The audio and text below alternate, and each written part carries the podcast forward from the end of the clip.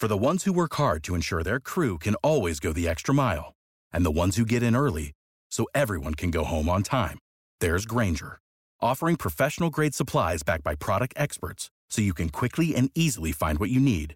Plus, you can count on access to a committed team ready to go the extra mile for you. Call, click Grainger dot com, or just stop by. Grainger, for the ones who get it done.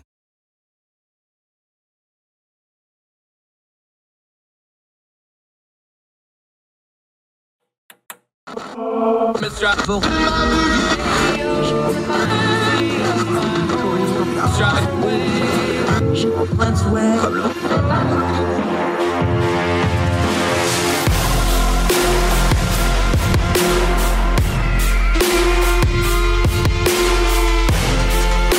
host, Andrew Donaldson, this is Heard Tell.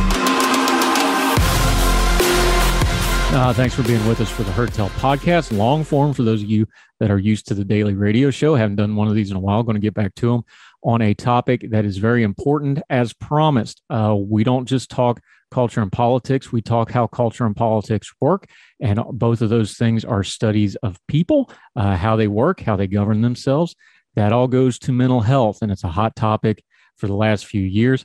Way back in the beginning, uh, I think the fourth or fifth show we ever did was with Doctor Kathryn Gordon, mental health. It is still one of the top five listened to podcasts we've ever done. So long past overdue to touch back in and run back with Doctor Kathryn Gordon, who I'm going to call Katie the rest of the day because I will mess up and say that name wrong. Doctor Katie, how are you, ma'am? Thank you for joining us. I'm doing well. Thanks so much for having me back on. Uh, I, I love having you on because you do what we always like to do. We talk about these really hard, complex things, but you do it in a plain language way. Uh, you use a lot of pop culture, which we'll get to a little bit later on. Um, but let's start here with some nomenclature. Um, I think we blow by it and we use buzzwords a lot. So I want to make sure we don't do that because we have time to dig into it today. But when we're talking about mental health, uh, we just say that term, but that's a wide, all-encompassing term for a whole lot of different things, isn't it?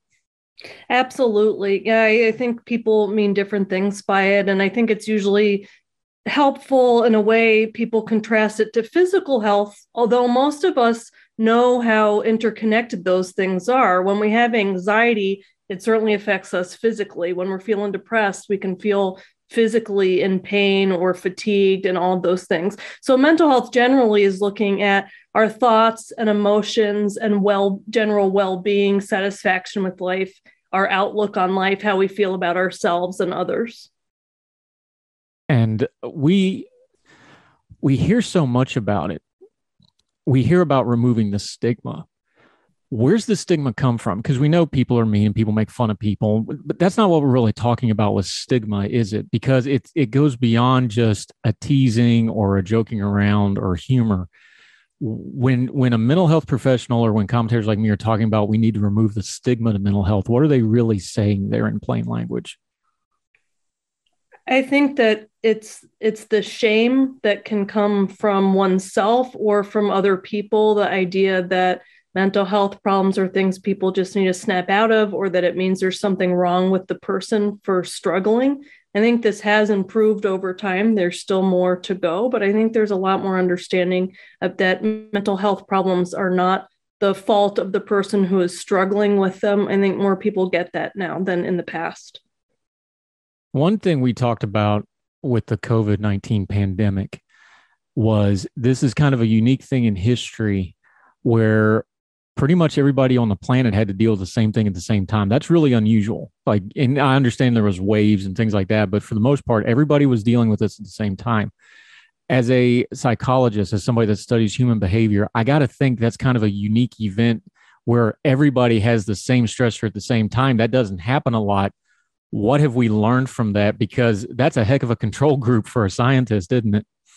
Yeah, it it, it is really something that I would say, as I do therapy, often comes up in most of our sessions. We kind of talk about if someone was sick, if someone had to miss work, relatives that have been ill. So it's kind of, I've never had where most therapy sessions have one topic that's common across people. I think one of the things that we've learned from it is that people have responded really differently to it although I think most people have been stressed in one way or another, there are some people who, who if they have, for example, less flexibility at work or less support, they tend to be more isolated, they might be struggling more. And so I think even though it's one shared commonality, and in one way, I think that can make people feel less isolated and more connected, you can also see how different the impact is depending on individual circumstances. How much does isolation play into it? Because for a lot of people, um, the COVID nineteen stuff, that was kind of the first time a lot of them in their lives, unless they're, you know, much older, remember like World War Two or maybe the seventies gas, they don't remember things like uh, shortages on shelf. They don't remember things like lockdowns where you're not allowed to go somewhere unless you're in like a natural disaster area. This, this is stressors that a lot of Americans especially just have never faced before. They're not used to stuff like that. What is it about a brand new stressor out of the clear blue sky? Just something as simple as like, no, you can't go to school. No, you can't go to the grocery store, things like this. How bad does that just mess people's minds up? Because it's just, if just starting at the the lower level of, well, it's a break in routine, to this just makes people completely melt down because they just can't handle something that different. It's a great question. I think that people were, a lot of people were feeling pretty resilient at the beginning, especially when the idea was that, okay, once we have vaccines, things are going to more or less return to normal. And I think as it's persisted, in my observation, I think it's been harder for people because they're starting to forget what does quote unquote norm, normal mean and how long is this going to go on. And so I think that's been difficult. And while some people have gone back to seeing people as much as they did before, the reality is that there are always these extra fears or, of people getting sick or things spreading or just other types of impact. And it's interesting how much that changes geographically depending on where you are. In North Dakota, it's there aren't, in the beginning of the pandemic, there were more restrictions, capacities at restaurants, they stopped sports, things like that. And now pretty much there is none of that. So I think that all shapes people's perspective in isolation as well. But I would definitely say that the more it persists for a lot of people, it's been harder for them. Let's uh, let's go through some demographics here. Mm-hmm. Um, I, let's start with the kids. Just on a common sense level, I'm not a scientist. I can read numbers. I can read data. Mm-hmm. But as a parent, just common sense level, if you interrupt two years, it, I know my kids were home out of school eighteen months almost, just to have like fourteen, fifteen months total. That's solid. They didn't do the back and forth. There is no way you can throw that kind of disruption into childhood development and not have some kind of an after effect. How long is it going to be before we know that effect? Like scientifically, I don't think we know the full effect in the data, but you've already been seeing it. We know the numbers are through the roof of people seeking things like therapy and counseling. We've seen the behavior numbers in school. Is this something that's going to take a long time to really get our arms around what we just did? And I understand we kind of had to, so I, I, I get it. Is it going to be a long time before we get our hands around what we did to this generation of children with this uh, COVID pandemic? Yeah, it's a great question. I think it's it's hard to even think about the after time as as we still continue to go through the pandemic. But I and many mental health professionals and parents, like you said, just at a common sense level, are concerned about the impact on kids having their activities disrupted. I mean, even the ones where um, the schools have stayed pretty much open, there are just factors of teachers being absent because they're sick, or faculty and staff, or their friends being sick, and all of that stuff. And all of that, that uncertainty is difficult for kids who really thrive on routine and having regular um, expectations with regard to school. And that's another thing that understandably people were trying to adjust school back and forth depending on what the rates were, but even that can be really difficult on kids. And then seeing their parents stressed is difficult too. And so I, I am concerned about the long-term impact this is going to have on kids. And I think that we really need to have a lot of care available for them as, as they get older. What are we looking for, like going forward? Because let's um, just picking a demographic here, because, you know, kids are resil- more resilient than we give mm-hmm. them credit for in a lot of ways. We don't want to blow anything off, but they are, mm-hmm. you know, I, um, you know, we're parents, we understand we freak out a lot more than they do, and they're fine sometimes. And sometimes it's the opposite. They freak out and we don't understand why. So what are you looking for from these age groups, uh, adolescents moving into teens, teens moving into adults? What's some of the kind of indicators or mile markers or whatever you want to call it? You tell me the terminology here. What are we looking for th- that we should be maybe paying attention to, concerned about, or watching out for as these different demographic age groups start advancing and trying to, you know, even in their own minds, figure out what it is they just lived through? I think one of the things that's that I am concerned about and is is worth looking for is a general outlook on life in terms of, do they have hope for the future? I think that one of the things that's been difficult through the pandemic is kind of getting hopes up that things are getting better, and then there's a new wave and there's a new strain. And in addition to that, kids might have various feelings about how Um, their government leadership, their school leadership are handling things. And I think that can start to make them question the world as a place that they can count on to be, um, to be running smoothly, for them to get what they need. And so I think it's important to check in with them about what what reasons they have for hope, how are they feeling connected with their friends, what do they think about in terms of their future, how has that been impacted? And so it's kind of a general worldview and, and their meaning in life, and how's that being impacted by all of this, and talking to them about that.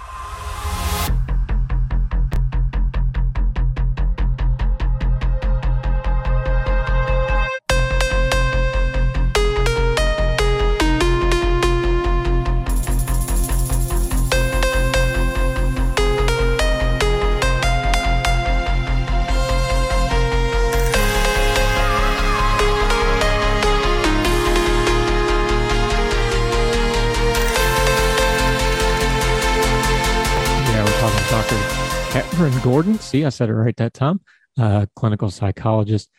Let's let's go with a little bit of an older group. Um, we've got all kinds of data from the Great Recession, two thousand eight, two thousand nine, that the college-age young adult demographic, that greatly changed their cultural perspective, that greatly changed their political, uh, there was movement in their political views because they went through that financial crisis right as they were trying to enter the job market and buy homes and these sorts of things. What about the college age and young adult demographic? Uh, I'm one of those. Our our oldest uh, graduated college March of twenty twenty. That was a great time to try to get graduated out of college. Um, what about that demographic group? Because they're they're adults now. They're trying to enter the workforce. They're trying to kind of find their way in the world, and they have that during their college years, which is another one of those really important developmental times. Yeah, absolutely. I, I think that one of the things that I've observed um, in interacting with college students is feeling some loss if they've if they've had college during the pandemic, where the classes aren't the way they thought they were going to be. The experiences, the social experiences, which of course is a huge part of college, are different than they had hoped.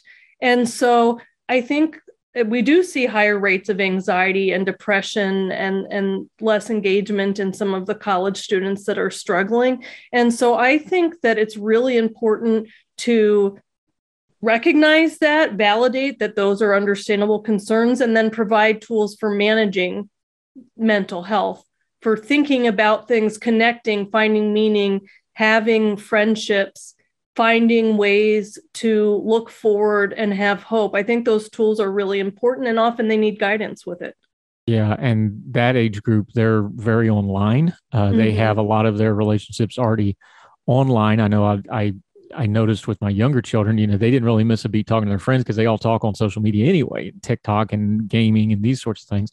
Let's talk about a demographic that does not have that. Um, we've seen the numbers. Uh, they call it the Great Resignation. Uh, older Americans, a lot of them during the pandemic said, heck with this, I'm going to the house. They retired early. Um, they're not working as much. Older people are not working the part-time jobs they used to. What about the older Americans and, and their kind of situation? Because some of them are not as online. So it hits them even harder when you have the isolation effects like a pandemic, like uncertainty economically, things like this. What about them? Yeah, I, I think that for some people, resigning, that that could be a good thing. Maybe they have more time to spend with their family and more time to take up with some of their hobbies. But one thing that I think is taken for granted sometimes is that we need to interact with people. We need to have relationships with people. It is essential to our health. And I think that it can kind of fall on the back burner and get ignored and lead to a lot of loneliness. So it actually takes a lot of intentional effort, especially if you're not regularly going to workplace, you're not regularly interacting online. And so it's important to find those times to make phone calls, to go to places, whatever, go to church, whatever it is, and have those activities that keep us connected to one another and not kind of let it fall as an as less of a priority than physical health. Yeah. And um, on that note, what is the issue with access? I know we talk about mental health, but we seem to have, before you even get into the services of mental health, is it the bum rush of people that are having mental health crises right now? Is it all those, we know the adolescent system is just absolutely flooded right now. Why is access such a problem right now? Because that seems like it's not even a systemic issue with healthcare that we're already talking about. You you can't get an appointment if you want one. What is going on with the access to care since you brought it up?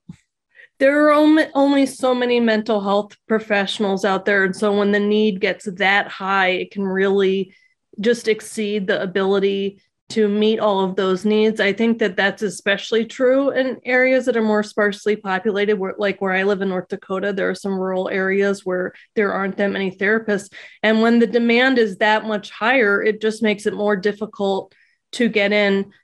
I think that this is part of the reason that it's so important to take preventative measures with mental health so that it's not waiting until people are in a crisis to get in. And, and I think that um, that's something that some of the financial assistance, for example, especially that existed in the beginning of the pandemic, I think probably helped people's mental health early on because they had fewer stressors worrying about being able to pay for things that they need. And so that can kind of prevent it from getting to the point where many more people are in crisis and all at once trying to seek care.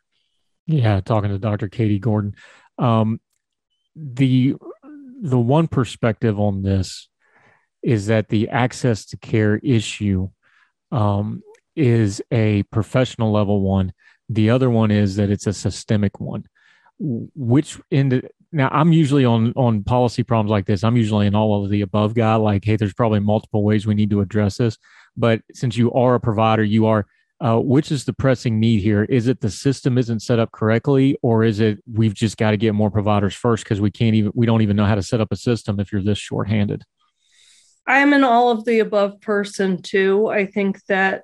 I think that there are, I think that we do, we need more providers, but I also think that there need to be ways that make it easier for people to access mental health care. I mean, the, the having telehealth and video visits for therapy has been one thing that has been hugely advanced during the pandemic, more insurance coverage for video visits and phone calls, and that has helped access. So that's one example. We still need more, but that I would like to see sustained kind of permanently because that has allowed many more people to access care. Now, talk about that in a practical way because you are a provider. Uh, you're on that end of it. Um, it's a calling, but it's also a business. Let's all be adults here.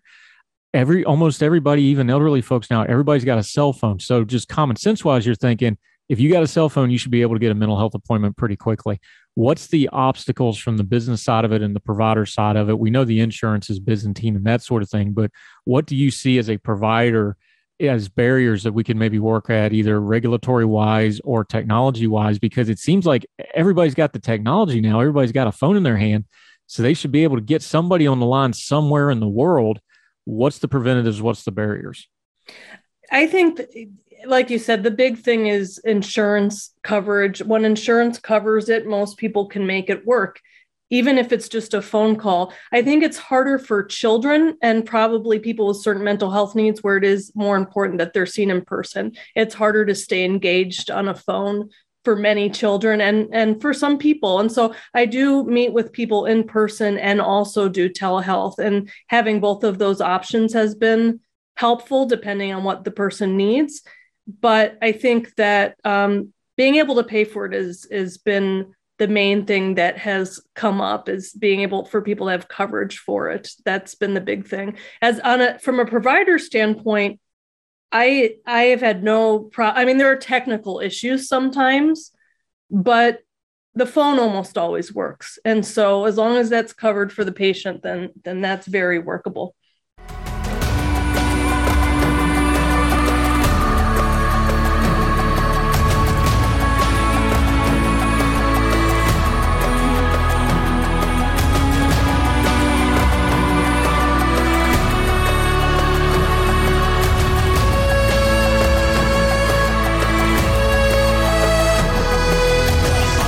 Is it, um, is, is, and I understand there's people like on the spectrum that have trouble with that. There's mm-hmm. children, like you mentioned, elderly people may not even a, a simple smartphone. They may not be technologically savvy with it. But, um, especially when we start talking about, again, there's a spectrum to this, like crisis care, like that initial, um, I know we've had you on the show. You've talked about suicide. You've written a book about suicide that we'll talk about later. You talk about like, man, sometimes it just takes that, that five seconds to, for somebody to be able to contact somebody. It seems to me the critical care stuff of at least getting that initial, hey, we don't have anybody right now, but can you get, can you make it two weeks? Can you do, it seems like that could be a bridge gap here of some type of, you can call somebody somewhere and get somebody on the phone line, and it would make a huge practical and immediate difference to the mental health care crisis. I agree with that. I, I work in a medical setting. And so often Um, there are nurses who can contact and just make contact, and, and they're they're wonderful. They're empathic. They can help with problem solving. They can connect with community resources. And that way people don't feel like they're alone as they wait to get into care. Yeah, and I'm I'm a V A patient, so I know the V A, one, there's a lot of things the V A does bad. I bang on them all the time. One thing they do did good now is um, your healthcare, you have secure messaging directly to your providers through the V A website now. I cannot tell you what a huge difference that is, because so often you you just can't get somebody on the phone for a thirty second question. Now I can send them a message to my different care providers, and you'll at least get a response. You may not get the answer because it's still the V A, but at least you get a hold of somebody. Um, is that something that's going to be scalable to the medical community at large? I know there's privacy concerns and stuff, but we, it seems like we are not adequately using technology, especially in mental health, where there's privacy concerns, but that the privacy issues with um, doing technology from your own home, from your own, that's, that's an area where a lot of people mental health wise might actually be more comfortable than actually going in, isn't it? I, I think that's right. I, I think that, um, and the healthcare system that I work in now has MyChart, which a lot of systems have. And so patients are able to securely directly message me, which is better than email. I think a lot of providers use email or other types of things like that. MyChart is more secure, and security is extremely important when it comes to mental health care and, and private information. But I agree. I think that's been a big deal, because if it's, if patient wants to just ask me something or tell me one quick thing, I can directly receive that. And that helps, especially sometimes the way that people manage wait lists for therapy is to see people every other week instead of every week. And that way you can see more patients. So being able to have that message option in the meantime is, is definitely helpful. We've been talking about uh, patient mental health a lot.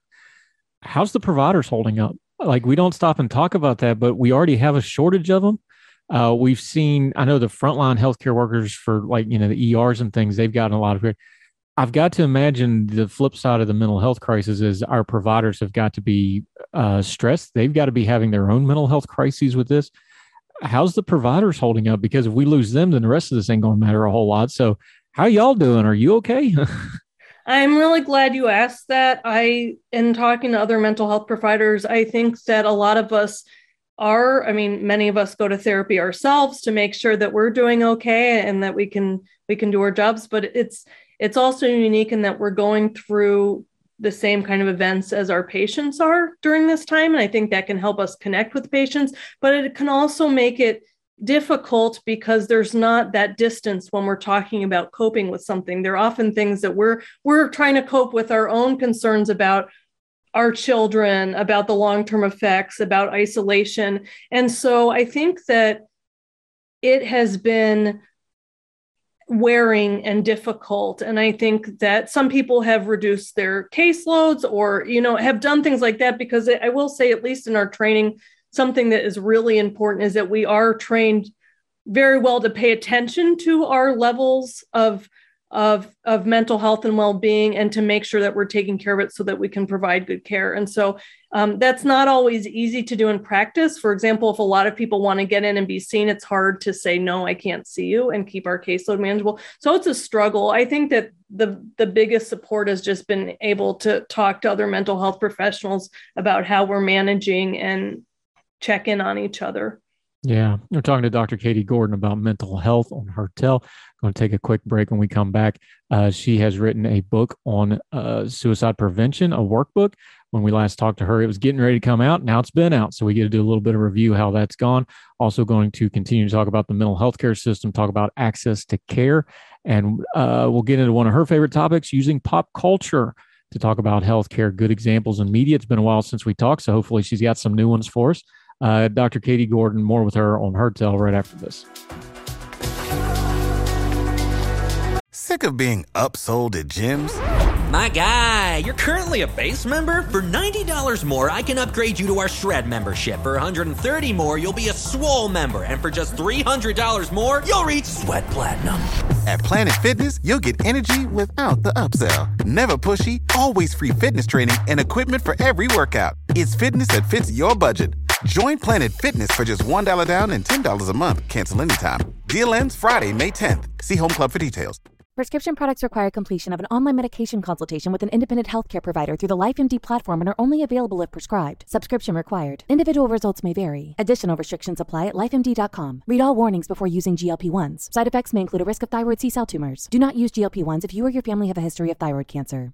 If you've struggled for years to lose weight and have given up hope, did you know you can now access G L P one prescription medications through LifeMD? LifeMD is now offering eligible patients online access to G L P one s, the breakthrough prescription medication that can help you lose body fat and weight. Listen to what people are saying. You just take your shot. It doesn't feel like you're on a diet. What I wasn't expecting it to do was to shut off the food noise. This was life-altering, and if I can do it, I feel like anybody can do it. And here's the best part. Your insurance may cover one hundred percent of the cost of your medication. So go to try life M D dot com to have your eligibility checked right now. Get started today at try life M D dot com. That's T R Y L I F E M D dot com. Uh,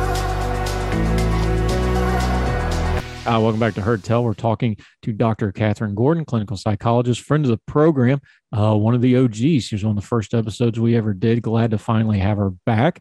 Um, Let's let's talk uh, suicide for a minute. Um, we had a very high profile suicide in the news this past week. Uh, former Miss U S A, um, on paper, uh, law degree, M B A from Wake Forest, had a T V gig, uh, was living in New York City, um, seemed to have everything. Beautiful young woman, only thirty years old.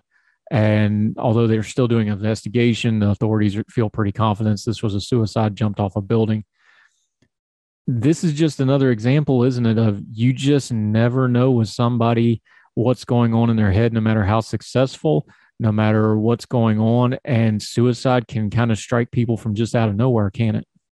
Absolutely. It is so heartbreaking. And I saw this statement by her mother who said that she, even she, even as close as they were, had just recently learned how bad her depression was, that she was struggling. What do you do? I've asked you this question before, but where do you get involved with somebody? Where's the line? Because everybody's sad. We just talked about, you know, everybody's stressed. Everybody has anxieties from COVID or work or whatever. Where do you actually start worrying about, okay, do I need to call somebody? Okay, do I need to leave this person alone? Uh, give folks just a, a couple practical things, because you don't ever want to be overbearing, and, and, and people can feel intrusive doing that, especially to a loved one or a stranger. But when, when do you need to just kind of set aside that person's feelings and be like, okay, I need to call somebody. I need to get them seen. This person doesn't need to be left alone, that sort of thing. It's a great question. And one thing that I want to say um, first is that I think that sometimes when people weren't able to step in or stop someone from dying by suicide, they blame themselves. And so I'm going to give suggestions for what we, what we can do and what we can try to do. But I also want to be clear that we can, sometimes we just don't see it. We don't know how much someone is struggling, and sometimes we can try to intervene and, and, and we aren't able to effectively do that. So if you've had that happen, um, you know, I, I, I think about this young woman's mom and her blaming herself for not seeing it. And I think it's important to recognize the limits of what we can do. That being said, we are all capable of reaching people who are open to it. And so if you see changes in, in someone, if you observe changes, even if they're not saying they're depressed or they're sad, but they they just sound like they're feeling more hopeless, or they feel like they're, they seems like they're not enjoying life, they're withdrawing from activities and people that they used to love, then it's it's always good to open up and check in with them. I'm a a big proponent of being direct, asking, are you, are you having thoughts about suicide? Are you doing okay? And the research suggests that asking directly does not plant the idea in people's head, but it can open a conversation. And the person might say, no, I'm, I'm not, but I'm struggling.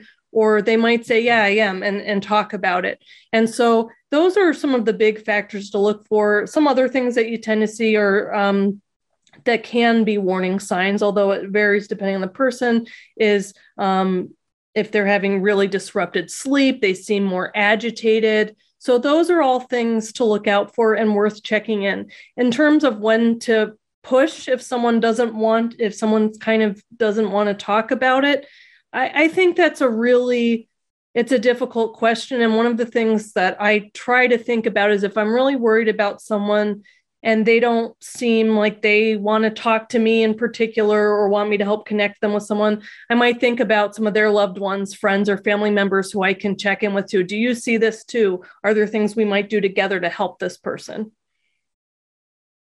Um, I hate to even give you this question, but this is just the world we live in. When do you get the authorities involved? Like, when would you call a nine one one? When would you call? I know there's crisis lines as well, but all they can really do is talk to you. But obviously, if there's a physical threat or a weapon or somebody's on a ledge or something like that, but that that's almost an outlier. Usually, it's way more subtle than that, isn't it? Well, I, I hate to just say when in doubt, call somebody and let them make the call, but that's pretty much what you're down to in these situations, isn't it? This is such an area of controversy because I think that uh, I don't think there are any simple answers. I will say that if someone has, you know, done something to hurt themselves or they're about to and said that, then that is when I I personally um, would would want to call the authorities to prevent them from being from being harmed. I think that if there are other ways, for example, if they're they're talking about suicide, but there's an opportunity to get them in the emergency room for to go over there and those types of things. I mean, it, it's hard to say. I don't mean to be vague. It's just there are so many different factors that go into it um, that that I think there are other things to do besides call the authorities in a lot of situations. But on the other hand, sometimes that's the thing that can help if someone is imminently going to hurt themselves and and you need help. Yeah. You've talked about when you were, we interviewed you before the book came out, um, the Suicide Thought Workbook, have it right here.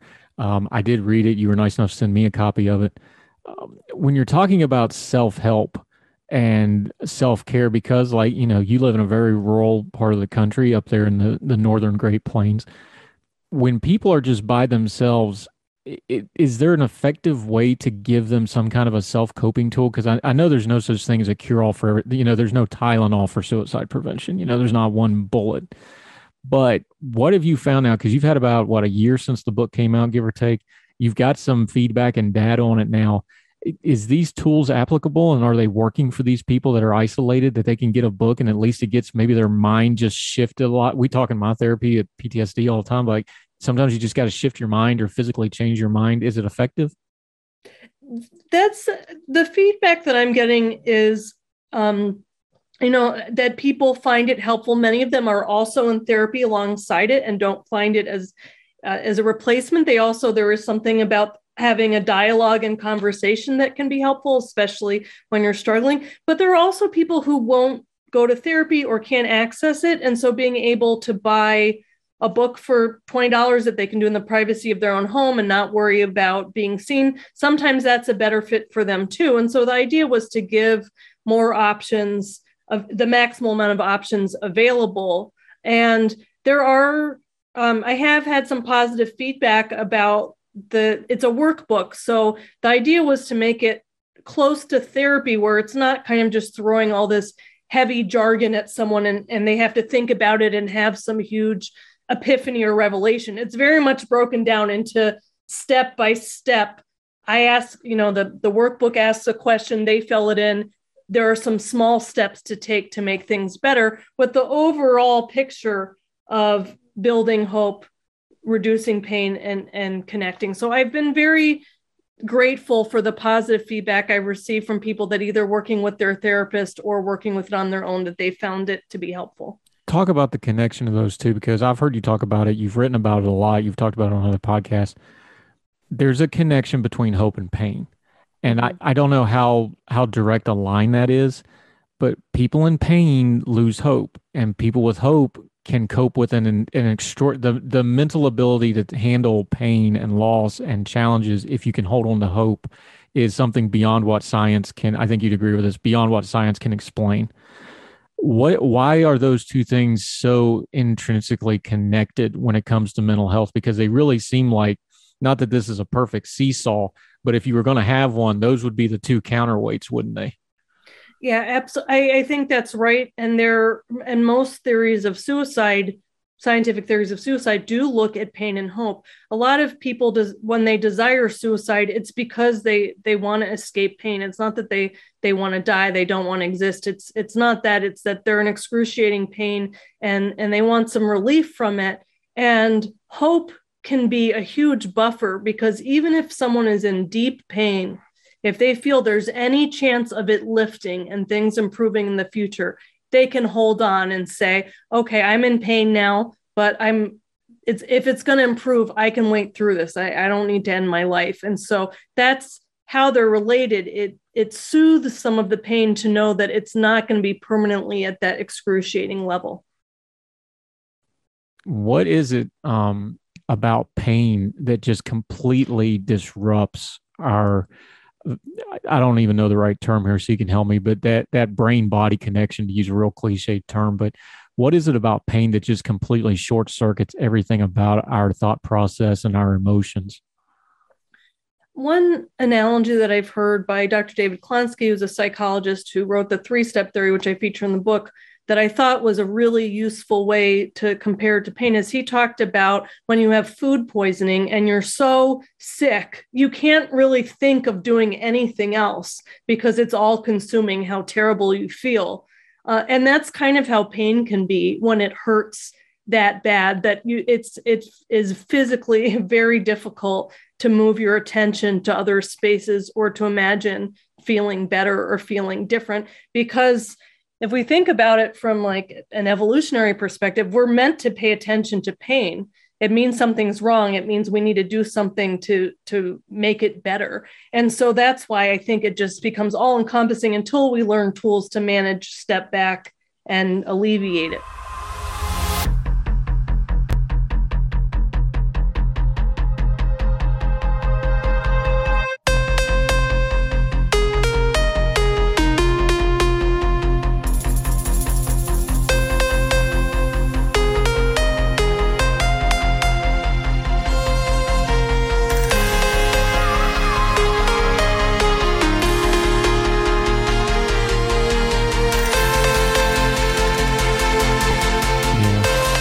Let's lighten the topic up a little bit, because okay, this is ours really heavy, talking to Doctor Kathryn Gordon.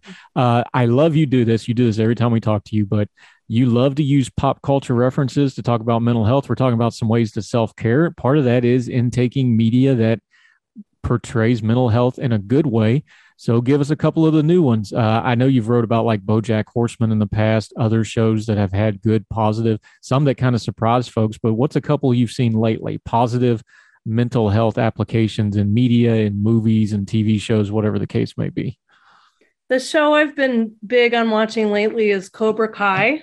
And um, hopefully some people are still watching it. I know it kind of, it gets, uh, well, let's just say it kind of, I think after the first couple seasons, it's just the karate. Some people tire of that, but I'm still enjoying it.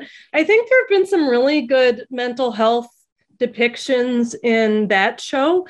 Um, for example, Sam, who is uh, Daniel's daughter, is attacked by Tori. And at first she has flashbacks and panic attacks as a result of that. So you see some realistic depictions of someone after they've experienced trauma, um, trying to avoid reminders of it, trying, uh, having kind of a physiological startle reaction when seeing the person, having flashbacks and, and that impacting her life. So I thought that was a good depiction.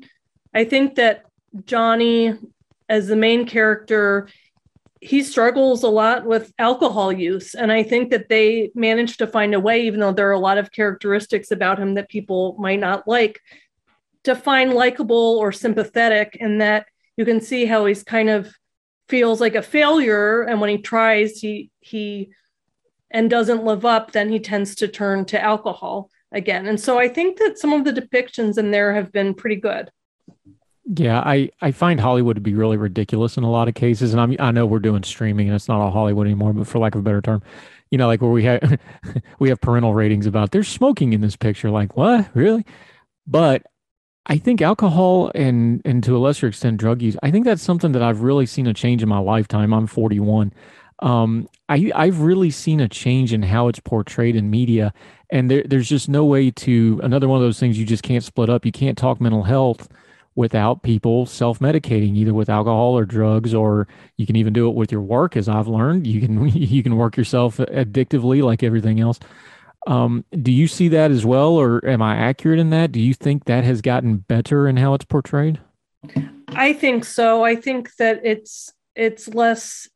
I think that there are ways that it's shown um, kind of less as like a self-control issue and more of that people have a lot of stressors, and one way that they might be prone to dealing with that is through substance use. And one of the things that they have done on Cobra Kai is they show a lot of backstories and show kind of when they didn't learn good mental health coping tools and some of the absence of parental figures in their life. And so I think that kind of context helps to make a more realistic picture of why someone might continue to try to escape the negative emotions they're feeling or the pain they're feeling through alcohol or substance use.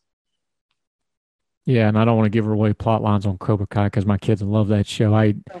I needed, I needed in small doses, but um, when they took Chris back to Vietnam, I thought that was actually, I, I, I cringed when my my kids said they were going to do it. I was like, uh oh, here we go. I thought they actually did really well with that. I thought, because you have such a just bluntly evil character, and you know, some of it was a little over the top. The military accuracy wasn't there, but as far as explaining how somebody becomes evil, and I hate to use that term, but he's the bad guy in a movie. Mm-hmm. Um, I actually thought they did pretty well with that, all things considered. Well, that that's good to hear from someone with a military background, kind of that you felt that that there was some accuracy to it.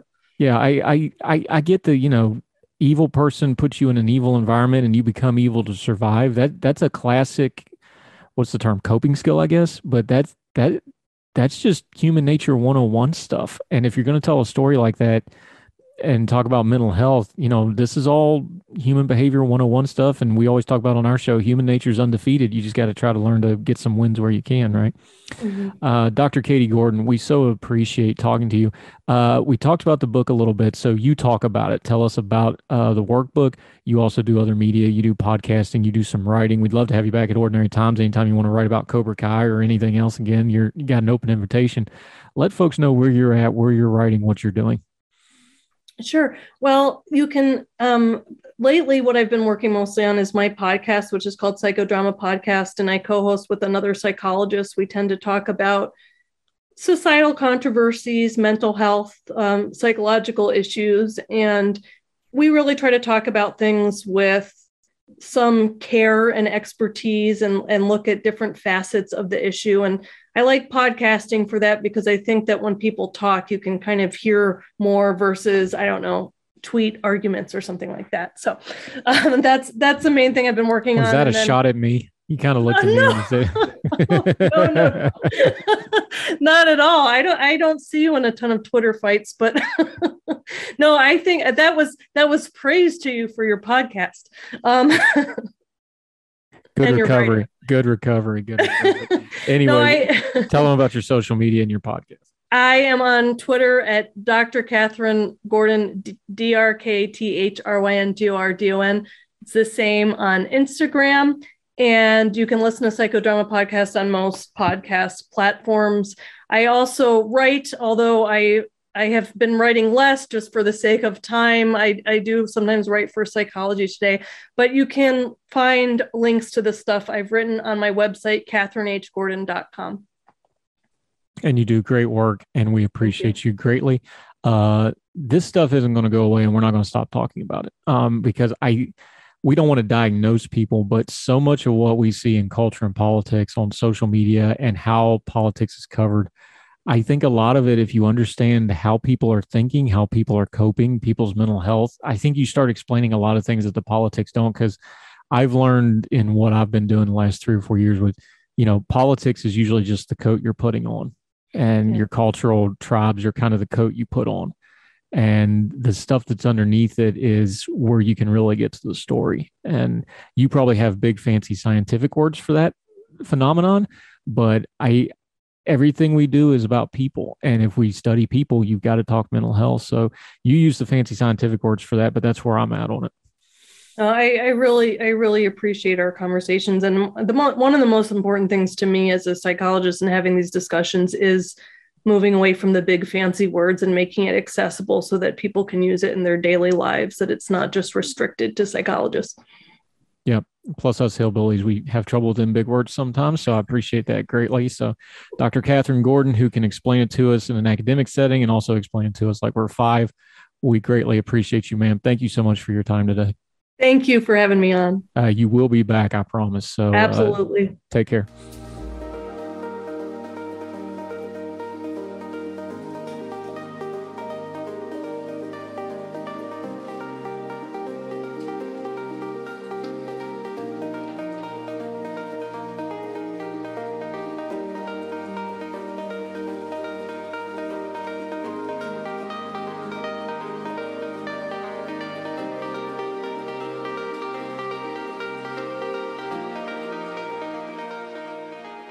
We are going to talk about mental health on this program, both on Heard Tell, the long form, and on the radio show, the daily show. Uh, it's too important not to. So much of what we do is just based on our own human behaviors, and we excuse it off with other things. But if we don't take care of our own mental health, and we don't take care of each other's mental health, and we don't care about each other's mental health, a lot of this other stuff we're talking about just isn't mattering as much. We want to gloss over things and stay busy without dealing with these underlying problems. We're not going to do that. Um, our culture has major problems in it. And a lot of those problems are we're not taking care of ourselves and we're not taking care of each other. It's something we're going to work on. It's something we're going to talk about. We're going to have experts on like Doctor Katie Gordon and others. We want to give you tools to actually affect this in your own life, taking care of people around you, what to watch for, danger signs, but also positive uh, pop culture media. The reason we talk about those T V shows and movies with her is because if you have somebody that you're having trouble getting into a mental health conversation with them, you can watch a show with them and get into it sideways that way. It makes you a nice, easy, lets the show do the heavy lifting. And then all you got to do is talk to the person that you care about. Kind of makes it easy. We want to do practical things on our programs. It's not just buzzwords and ethereal theory and things that somebody somewhere else needs to do something about. This is a practical matter that you need to practically apply to your life. It's important. We want to do that. And we'll continue to talk about it on Heard Tell. That'll do it for this episode of the Heard Tell podcast. Uh, the Heard Tell Daily Show every weekday uh, for about an hour uh, on the YouTube channel. If you want to watch it, all the podcasting platforms, Big Talker F M is streaming it. You can do it on their Listen Live tab on their app from the App Store. Also their Facebook page, Big Talker F M on Facebook. You can watch it there. It's on at six a.m. in the mornings, three p.m. in the evenings. We have great content every day trying to turn down the noise of the news cycle, kind of hit some of the headlines. We talk about things that matter. We don't talk about things that don't matter, and there's just caterwauling noise. We don't spend time with that because the most precious thing you give us is your time. We want to respect it. We don't want to talk about things that don't matter. We don't want to waste your time on us being silly. So we try to respect you by doing the best we can with it. We'd sure appreciate you subscribing on whatever platform works best for you. Uh, also leave a comment and rating. We sure appreciate it. If you have something you want to convey to us, if you got a comment, an epistle, whatever it may be. You got a topic you want covered. You got a guest you think we should talk to. Let us know. heard tell show at gmail dot com. You can email us at heard tell show on the Twitter. You can direct message us that way. My Twitter handle, four for the fire. You can message me there. We'd love to hear from you. We've already done some topics on the shows based off of what listeners have asked us to cover. We'd love to do so again. Love to get your feedback. Um, if you would do us a real big solid though, share us on your social media. All those platforms have a share button. Let people know where they can find Heard Tell. We'll keep doing it as long as you keep listening. So happy to have these long form podcasts back up and going. We'll be digging into these issues. These will come out on the weekends, Monday through Friday. We'll see you here for the Heard Tell Daily Show uh, with a great guest every day and the topics of the day. We appreciate you so much. Thank you. None of this works without you. We wouldn't have anybody to talk to. You're the most important part of what we do. So wherever you and yours are across the street or around the world, we hope you're well. We hope you are well fed. And we'll see you next time for Heard Tell. All the music on Heard Tell is provided under a creative content license from monster cat dot com. Without the ones like you, who work tirelessly to keep things running, everything would suddenly stop. Hospitals, factories, schools, and power plants, they all depend on you. No matter the weather, emergency, or time of day, you're the ones who get it done. At Grainger, we're here for you with professional-grade industrial supplies. Count on real-time product availability and fast delivery. Call, click grainger dot com, or just stop by.